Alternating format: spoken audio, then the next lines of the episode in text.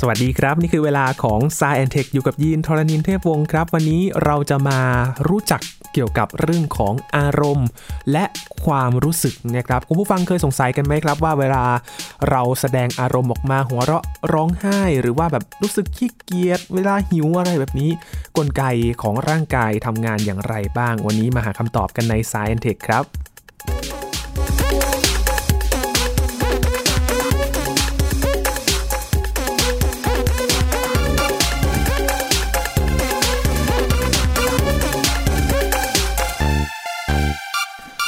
การแสดงอารมณ์และความรู้สึกนะครับเหมือนเป็นการสื่อสารอย่างหนึ่งที่เราสามารถเข้าใจกันได้ อย่างมนุษย์เราเนี่ยถ้าเราเห็นว่ารู้สึกเศร้าร้องไห้ออกมานะครับแน่นอนว่าอันนี้เป็นความรู้สึกที่เราไม่สบายใจ หรือว่าการที่เราหัวเราะออกมา มันเป็นความรู้สึกที่เรารู้สึกเจอเรื่องอะไรตลกตลกอยู่หรือเปล่า หรือว่ามีความสุขนะครับ เคยสงสัยกันไหมครับว่าเอ๊ะอาการต่างๆเหล่านี้เนี่ยมัน มีที่มาที่ไปอย่างไรและกลไกของร่างกายทำงานกันอย่างไรบ้างนะครับ วันนี้ชวนคุยกันกับอาจารย์พงศกรสายเพชรนะครับ สวัสดีครับอาจารย์ครับ สวัสดีครับคุณยินครับ สวัสดีครับท่านผู้ฟังครับ อาจารย์ครับเคยมีการทดลองหรือว่ามีนักวิทยาศาสตร์เขาสงสัยกันเรื่องเหล่านี้หรือเปล่าครับอาจารย์เกี่ยวกับอารมณ์และความรู้สึกเนี่ยครับโอ้มีสงสัยกันมาเป็นพันปีเลยครับนะคือคือพวกเราทุกคนเรารู้นะว่าเรา ต้องมีอารมณ์และความรู้สึกใช่ไหมทุกคนรู้รู้ว่าสิ่งนี้มันเกิดจากตัวเราทุกคน แล้วก็มีการพูดคุยกันว่าเออมันมาจากไหนต่างๆ เป็นพันปีมาแล้ว ตั้งแต่นักปรัชญาตั้งแต่สมัยกรีกสมัยอะไรที่เราที่เขาบันทึกไว้นะครับ ก่อนหน้านั้นก็น่าจะมีนะ แต่ว่าอาจจะไม่ได้ถูกบันทึกไว้ ก็ตอนแรกๆเขาก็คิดว่าไออารมณ์อะไรต่างๆนี่มันอาจจะเกิดจากการดลบันดาลของเทพเจ้าอะไรรอบๆตัวเขาอะไรอย่างนี้นะคือมันมีถึงจะว่ามีพวกเทพเจ้าที่มา ทำให้เกิดแรงบันดาลใจเกิดอะไรต่างๆนะแต่ว่าพอเวลามันผ่านมา แล้วเราก็มีข้อมูลมากขึ้นเรื่อยๆเราก็พบว่าไอ้เรื่องอารมณ์และความรู้สึกเนี่ยมันน่าจะเกิดในตัวเราเองเกิดในร่างกายและสมองของเรานะครับครับก็มันก็เริ่มมีการทดลองแบบจริงๆจังๆ เพื่อให้ทำความเข้าใจให้ละเอียดขึ้นไปเนี่ยก็ประมาณสองสามร้อยปีที่แล้วเลยนะ เขาจะทดลองกันยังไงล่ะครับ อาจารย์ คือการทดลองแรกๆนี่คือโดยชาลส์ดาวินคนดังเลยล่ะครับบิดาแห่งวิวัฒนาการเลยล่ะคือสมัยนั้นก็ 250 ปีมาแล้วเนี่ยเขาก็มีความสนใจว่า เออ อารมณ์และความรู้สึกเนี่ยเขาค้นพบว่ามันคนทุกคนก็มีนะ แล้วก็ดูเหมือนว่าในสัตว์หลายชนิดก็ดูจะเป็นอย่างนั้นนะเช่นสัตว์เลี้ยงของเรานะที่เราถ้าเราเลี้ยง เรารู้สึกว่าเราเข้าใจเขาเหมือนกัน มีอารมณ์มีความรู้สึกแบบนั้น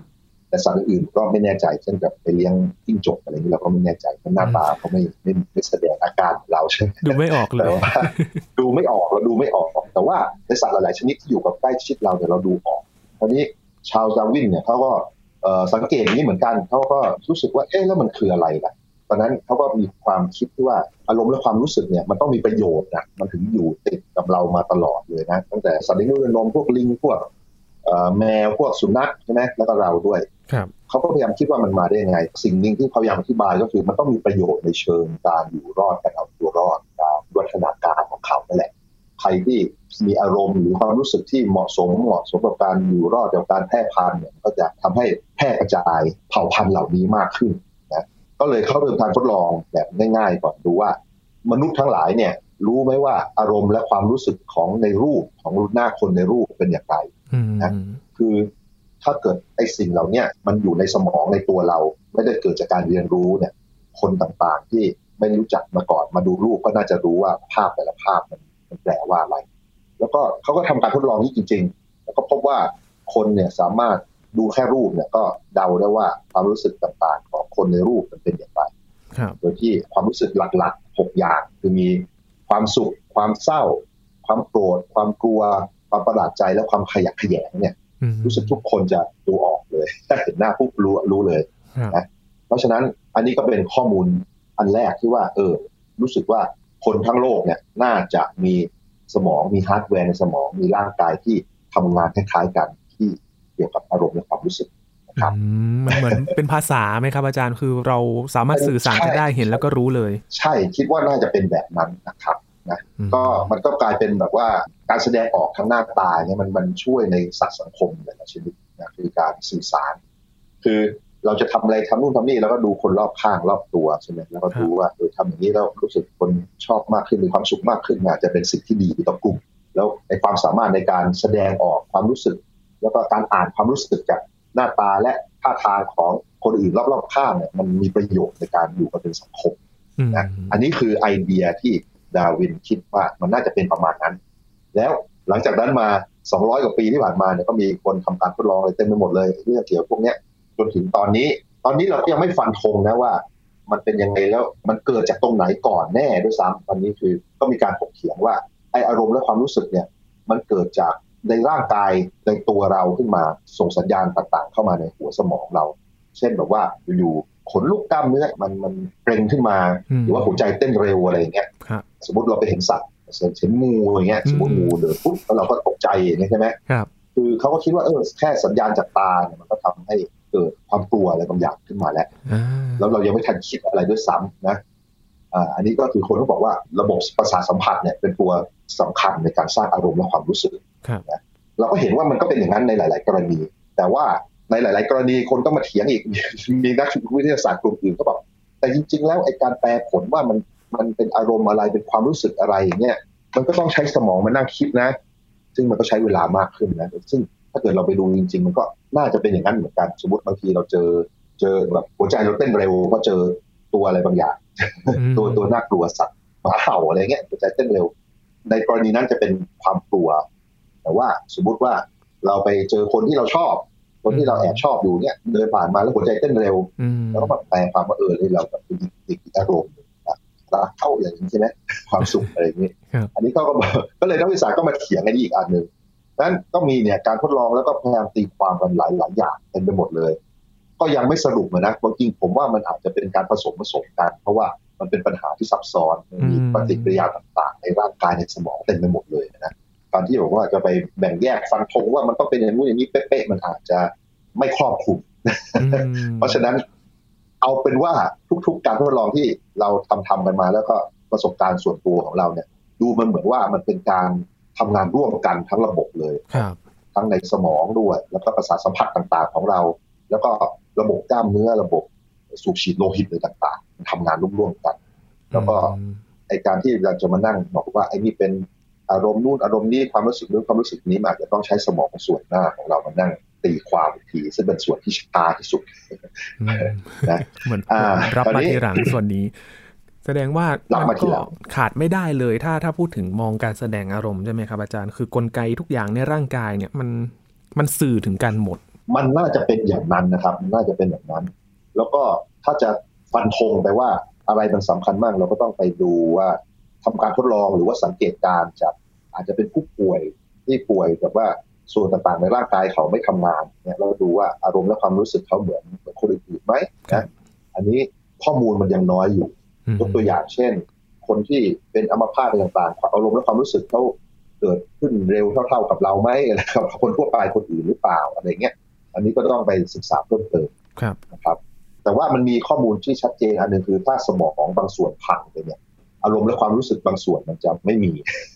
อืมอ่ายกตัวอย่างเช่น มันมีสมองส่วนหนึ่งเขาเรียกว่าอะมิกดาลาส่วนอะมิกดาลาในสมองของเราเนี่ย ถ้าเกิดมันเสียหายไปจากโรคอะไรก็ตาม หรือว่าอาจจะมีสารเคมีบางอย่างไปทำลาย หรือว่ามีอะไรไปจิ้มโดนมันอะไรอย่างเงี้ยมันทำให้รู้สึกว่าความกลัวเราจะไม่รู้ว่าคนอื่นกลัวอะไร แล้วบางทีเราก็ไม่รู้สึกกลัวอะไรด้วยอืมนะคือ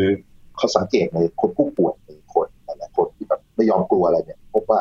เราไปส่วนอะมิกดาลามันไม่ทำงานสมองบางส่วนเนี่ยสมองส่วนอะมิกดาลาไม่ทำงานแล้วเขาก็เลยไปทดลองกับหนูอะหนูอีกแล้วอีกแล้วหนูอีกแล้วอยู่ๆไม่รู้เรื่องอะไรโดนทดลองอย่างเงี้ยโดนอีกแล้วคือเออเขาก็เลยแบบไปทำลายสมองส่วนอะมิกดาลาของหนูปรากฏว่าไอ้หนูพวกนี้กลายเป็นหนูหนูแบบกล้าหาญมากเลยไม่กลัวอะไร ไม่กลัวแมวไม่กลัวอะไรทั้งสิ้นเลยครับนะแล้วนอกจากนี้มันยังมีปรสิตในหนูปรสิตในหนูบางชนิดเนี่ย ที่แบบว่ามันจะต้องมันต้องไปเติบโตในตัวแมว แล้วก็แมวถ่ายมูลออกมา แล้วก็กลายเป็นไข่ก็ฟักตัวออกมาเนี่ยปรากฏว่าไอ้ปรสิตเหล่าเนี้ย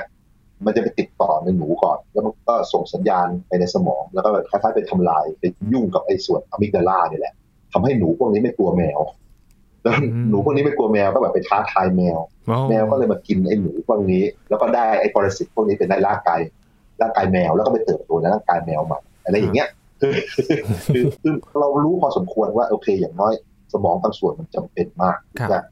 อย่างน้อยก็เกี่ยวกับอารมณ์ความกลัวนี่แหละนะแล้วก็เป็นจริงด้วยในสัตว์เล็กรุ่นรมเช่นหนูและเราพร้อมๆกันนะนอกจากนี้ยังมีปรสิตที่มามาอะไรฉกฉวยโอกาสด้านนี้ในการควบคุมสมองด้วยซ้ำนะครับโอเค มีมือที่สามแล้วครับ อันนี้ มีมือที่สามใช่ใช่ก็เนี่ยแหละมันธรรมชาติมันซับซ้อนมาก แล้วก็น่าสนใจด้วยเพราะบางทีข้อมูลมันเยอะมากแล้วก็ เราก็เข้าใจอย่างน้อยๆอยู่แต่ว่าเราก็ค่อยๆเข้าใจไปจากการสังเกตและการทดลองนะครับคราวนี้มาดูตัวอย่างดีไหมว่า มันมีประโยชน์อย่างไรบ้างนะครับยกตัวอย่างเอานี้ก่อนการแสดงอารมณ์ความตะกร้าก่อนเลยได้ไหมแค่แสดงอารมณ์ก่อนแสดงอารมณ์ความตะกร้าตะกร้าก่อนนะการตะกร้านะเออ มันมีประโยชน์ยังไงทำให้เราอิ่มครับอาจารย์ใช่ ดูเหมือนว่าเป็นอย่างนั้นนะ ดูคือการคาดเดาก็คือว่า เวลาเราเห็นของแบบพวกขนมหวานของมันๆของเค็มๆอย่างเงี้ยเราชอบกินแล้วเกินเนาะแล้วก็บางทีเรากินเกินแบบกินเยอะเลย ตุนกักตุนไว้เลยเนี่ยการคาดเดาของเราก็คือในอดีตเนี่ย การเป็นอยู่ของเราความเป็นอยู่ของเรามันมันมันยากกว่าตอนนี้มาก อาหารต่างๆมันหายากกว่า เช่นว่าถ้าเกิดไปเจอน้ำผึ้งหรือผลไม้สุกไอ้พวกนี้เป็นของที่มีพลังงานเยอะ เราควรจะกินเข้าไปเยอะๆแล้วก็เก็บกักตุนไว้ นะครับหรือว่าเจอล่าสัตว์มาได้ไอ้ส่วนที่เป็นไขมันอะไรเนี่ยมันเป็นส่วนที่เก็บพลังงานเยอะๆควรจะเก็บกักตุนไว้ เพราะฉะนั้นบรรพบุรุษเราที่ชอบกินของหวาน ชอบกินของมัน ก็จะเป็นพวกที่อะไรล่ะมีพลังงานเยอะกว่าชาวบ้านนะแต่ว่าสมัยนู้นเนี่ยอาหารเหล่านี้มันหายาก คือกว่าจะไปเจอกว่าจะล่าสัตว์ได้ กว่าจะไปเจอผลไม้สุกกว่าจะไปเจอน้ำผึ้งอะไรเงี้ยมันนานๆทีใช่ไหมครับ เพราะฉะนั้นโป รแกรมในสมองเราเนี่ยเขาบอกว่า เจอของพวกนี้นะกินเข้าไปเต็มที่เลยอัดเข้าไปเยอะๆเยอะๆแล้วเก็บไว้ มันก็เป็นโปรแกรมที่มีประโยชน์รือบรรพุรุษเราเนี่ยมีพลังงานเยอะกว่า พวกที่แบบไม่ชอบกินพวกที่ไม่ชอบกินก็มีพลังงานน้อยกว่า แล้วก็โอกาสที่จะอดตายก็มากขึ้นนะ โอกาสที่จะเจ็บป่วยอะไรก็มากขึ้น เพราะฉะนั้นพวกที่ชอบกินแล้วก็สะสมอาหารพวกนี้จะมีข้อได้เปรียบในการแพร่พันธุ์ในการมีชีวิตรอด แล้วเราก็เป็นลูกหลานของบรรพบุรุษเหล่านี้นะครับ นี่คือการอธิบายในเชิงวิวัฒนาการ เพราะฉะนั้นเราก็ยังมีโปรแกรมในหัวเราที่ว่าเจอของแบบนี้กินเข้าไปจะกินเข้าไป เก็บไว้ ซึ่งในเมื่อก่อนเนี่ยมันโอเคไงโอเค ในเชิงที่ว่าอาหารมันหายากแล้วเราการเจอเมื่อไหร่กินมันก็โอเคใช้ชีวิตในสมัยก่อนด้วยที่แบบต้องเดินทางไปล่าสัตว์อะไรอย่างนี้คือใช้พลังงานเยอะอยู่แล้ว ใช่ใช่ใช่คือคราวนี้พอโลกมันเปลี่ยนไปหาง่าย มันก็กลายเป็นโทษขึ้นมาใช่ไหมกินอย่างเดียวเลยครับ มันก็อยากกินเออเจอแล้วอยากกิน เจอแล้วอยากกินกิน แล้วก็บางทีหากินหามากินง่ายๆกินเต็มที่เลย แล้วมันก็เลยเกิดให้ผลกระทบอื่นๆขึ้นมาก็นะก็ก็เลยเป็นโทษพวกกินเยอะไปทั้งหลายนะครับครับแล้วบางทีมาด้วยความโมโหด้วยนะครับ อาจารย์โมโหหิวอะไรอย่างนี้นั่นด้วยนั่นด้วยความโมโหนี่ก็เป็นอีกอีกเรื่องหนึ่งเดี๋ยวเดี๋ยวเราคุยเรื่องโมโหเนี่ยเอาความตะกละเนี่ยนะแล้วก็ ก็นั่นแหละความตะกามันก็อาจจะเริ่มแบบประเภทนี้นะครับเอาเรื่องโมโหไหมเรื่องโมโหคือบางทีเราเจออะไรบางอย่างแล้วเราของขึ้นทันทีเลยนะเราแบบว่าจะสังเกตแบบหัวใจเต้นเร็วเลือดสูบฉีดแรงขึ้นนะแล้วบางทีก็อยากไปต่อสู้หรือทุบเลยใช่ไหมอันนี้มันก็อาจจะมีประโยชน์ในการเมื่อเมื่อเราเจออันตรายต่างๆ ในอดีตเนี่ยพวกบรรพบุรุษต่างๆของเราเนี่ยมันต้องมีโปรแกรมแบบนี้ในตัวในร่างกายที่บอกว่าพอเจอสิ่งเร้าประเภทนี้แล้วก็ ต้องเตรียมต่อสู้เตรียมโมโหขึ้นมาอย่างเงี้ยก็นั่นเองแหละก็คือเป็นการที่บอกว่า มันก็มีประโยชน์ในบางสถานการณ์นะครับ คราวนี้พอเจอไอ้บอกว่าสมัยนี้อารมณ์โกรธมันไม่ดีอย่างเงี้ยเพราะว่าสภาพแวดล้อมต่างๆมันมันผิดไปจากเมื่อก่อนมากมันเปลี่ยนไปอย่างรวดเร็ว เพราะฉะนั้นอารมณ์ต่างๆ ที่เรามีอารมณ์รุนแรงต่างๆมันอาจจะไม่เหมาะสมกับสภาพแวดล้อมที่เรามีอยู่ตอนนี้นะครับ แต่ว่าในอดีตมันอาจจะเหมาะมาก มันทำให้มีการ รอดตัวการอยู่รอดมาได้นะก็เลยเนี่ยมันก็เลยติดกับมาเรามา ในอนาคตเราก็อาจจะเมื่อพัฒนาการมากขึ้นนะ คืออารมณ์ต่างๆ อารมณ์ที่มันทำให้สุขภาพต่างๆ เราไม่ดีหัวใจวายง่ายอะไรต่างๆก็อาจจะค่อยลดลงไปก็ต้องรอดูต่อไปแต่การวิวัฒนาการต่างๆมันใช้เวลานานหลายๆรุ่นหลายๆรุ่นเป็นร้อยเป็นพันปี ดูวันสองวันไม่ได้นะ นะครับ แต่ความโมโหมันน่าสนใจอย่างหนึ่งนะครับ อาจารย์หลังจากที่เราผ่านอารมณ์ช่วงนั้นไป บางทีมันจะรู้สึกเหมือนกับผ่อนคลาย ความตึงเครียดลงครับ เพราะว่าการโมโหเนี่ยมันมันมีสัญญาณต่างๆในร่างกายเยอะมาก มันจะมีการยิงฮอร์โมนต่างๆขึ้นมาทำให้หัวใจทำงานทำงานอะไรสูบฉีดโลหิตอะไรต่างๆนะอืมแล้วก็พอหลังจากผ่านไปปุ๊บเนี่ย สมองมันจะปล่อยฮอร์โมนอีกประเภทหนึ่งมาเหมือนกันเป็นการปิดสวิตช์อ๋อคือการโมโหตลอดเวลามันไม่ไม่ดีครับมันก็มีการมีมีสวิตช์อย่างนี้เหมือนกัน แล้วก็จะแบบเป็นผ่อนคลายอืมเป็นเป็นฮอร์โมนระบบฮอร์โมนทั้งนั้นเลยครับก็เป็นสารเคมีเท่านั้นเลยเราเป็นมนุษย์เคมีมนุษย์ไฟฟ้าภายในร่างกายเราเป็นสัญญาณเหล่านี้วิ่งไปวิ่งมานะครับครับอืมแต่ไม่ใช่ยอดมนุษย์ขนาดนั้นไหมนะครับเอาไม่ไม่ใช่ยอดมนุษย์แต่ว่า เออเป็นขบวนการข้างในครับร่างกายนะไม่ใช่ยอดมนุษย์ไฟฟ้านะครับครับอะคุยเรื่องความขี้เกียจไหมเราครับชอบรู้สึกขี้เกียจเป็นบ่อยมากครับอาจารย์มันเกิดจากอะไรครับอาจารย์ทำไมเราถึงขี้เกียจกันได้ มันเป็นอะไรล่ะมันเป็น อันนี้เป็นการคาดเดาของนักวิทยาศาสตร์เหมือนกันครับมีสมมติฐานว่าชีวิตเมื่อก่อนของเราอะความไม่แน่นอนมันเยอะกว่าสมัยนี้เยอะนะคือแปลว่าโอกาสที่เราจะอายุสั้นๆ อาจจะอายุไม่กี่สิบปีแล้วก็ตายเนี่ยมันก็มีสูงใช่ไหมคือเมื่อก่อนจนกระทั่งเมื่อสักร้อยปีที่ผ่านมาเนี่ย อายุไขของเราคืออายุโดยเฉลี่ยประมาณ 40-50 ปีอย่างมากครับก็แล้วก็เสียชีวิตไปนะครับแต่ด้วยการแพทย์และต่างๆตอนนี้มันเพิ่มขึ้นมาจาก70-80 ปีแล้ว แต่ว่าคือในอดีตเนี่ยความไม่แน่นอนต่างๆ ในชีวิตมันเยอะ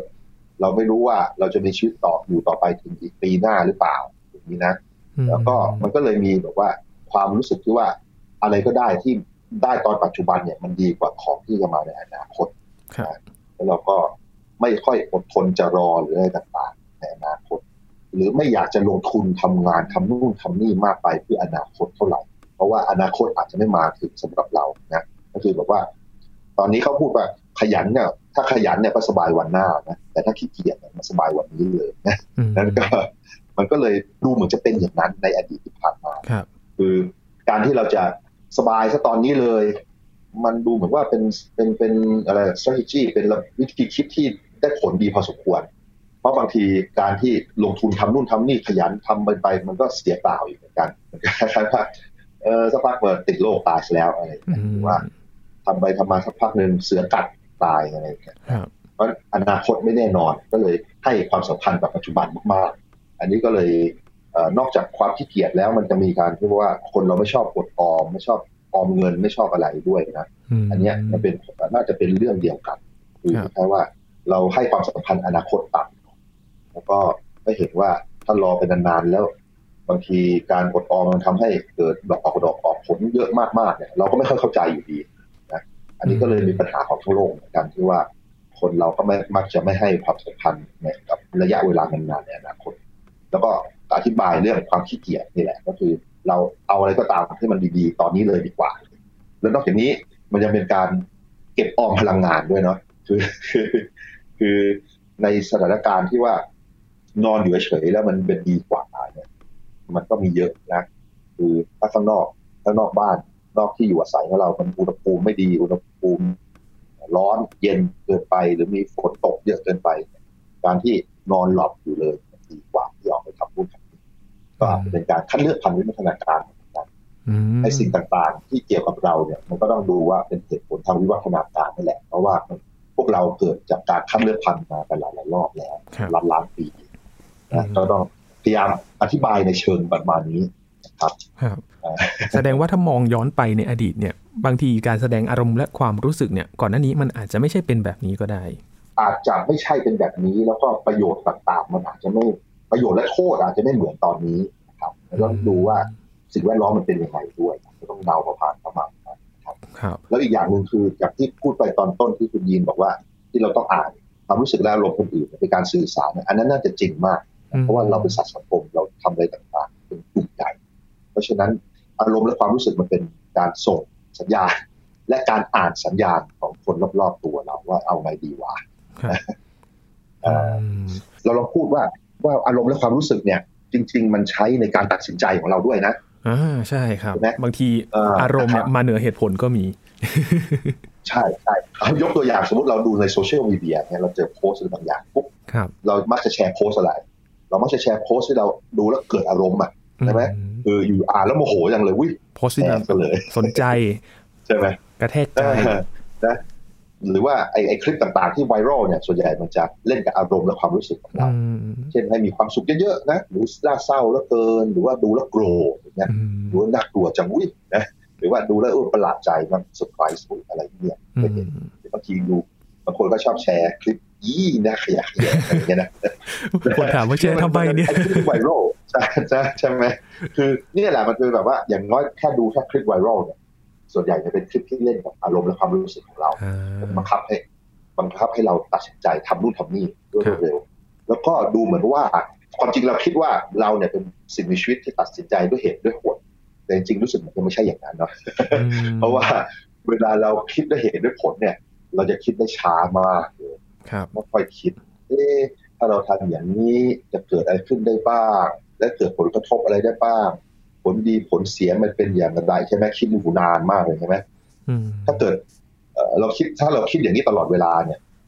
เราอาจจะตาย เพราะว่าอาจจะช้าสมไปมติว่าอาจจะช้าไปใช่เช่นงูเลื้อยมาวุ๊บเดินผ่านเราเนี้ยเราก็โดดหนีเลยอะใช่ไหมครับคือปากตัวกระโดดหนีวุ๊บไปรอดตายไป แต่ถ้าคิดเอ๊ะนี่ตัวอะไรงูหรือเปล่ามันมีพิษหรือไม่มีพิษนะ เอ๊ะเข้าไปดูใกล้ๆมันก็ งูก็กลัวเรางูก็กัดเราซะแล้วเราก็โดนพิษตายอะไรเงี้ยใช่ไหม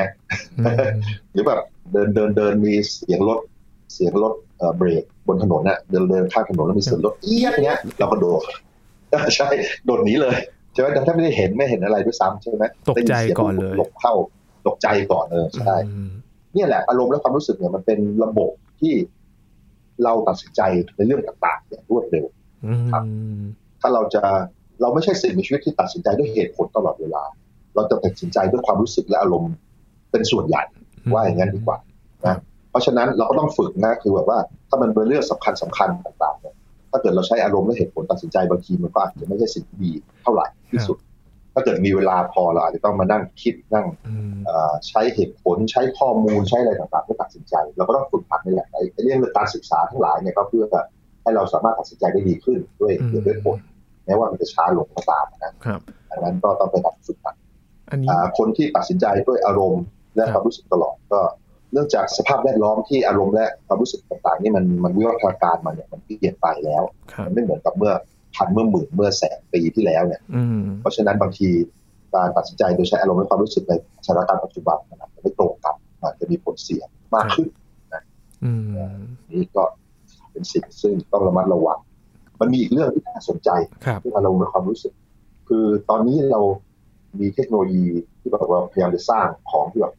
ฉลาดเหมือนเราเนาะแล้วทำงานแทนเราพวกคอมพิวเตอร์ทั้งหลายทั้งหลาอ่ายเขาเรียกว่าพวกปัญญาประดิษฐ์พวก AI ต่างๆ ใช่ AI ต่างๆ แล้วที่ผ่านมาสักห้าสิบปีเนี่ยเราก็คิดว่าเราสามารถสร้างของที่อ่ามันคิดนู่นคิดนี่ทำนู่นทำนี่ได้ครับโดยมีแต่ตรรกะ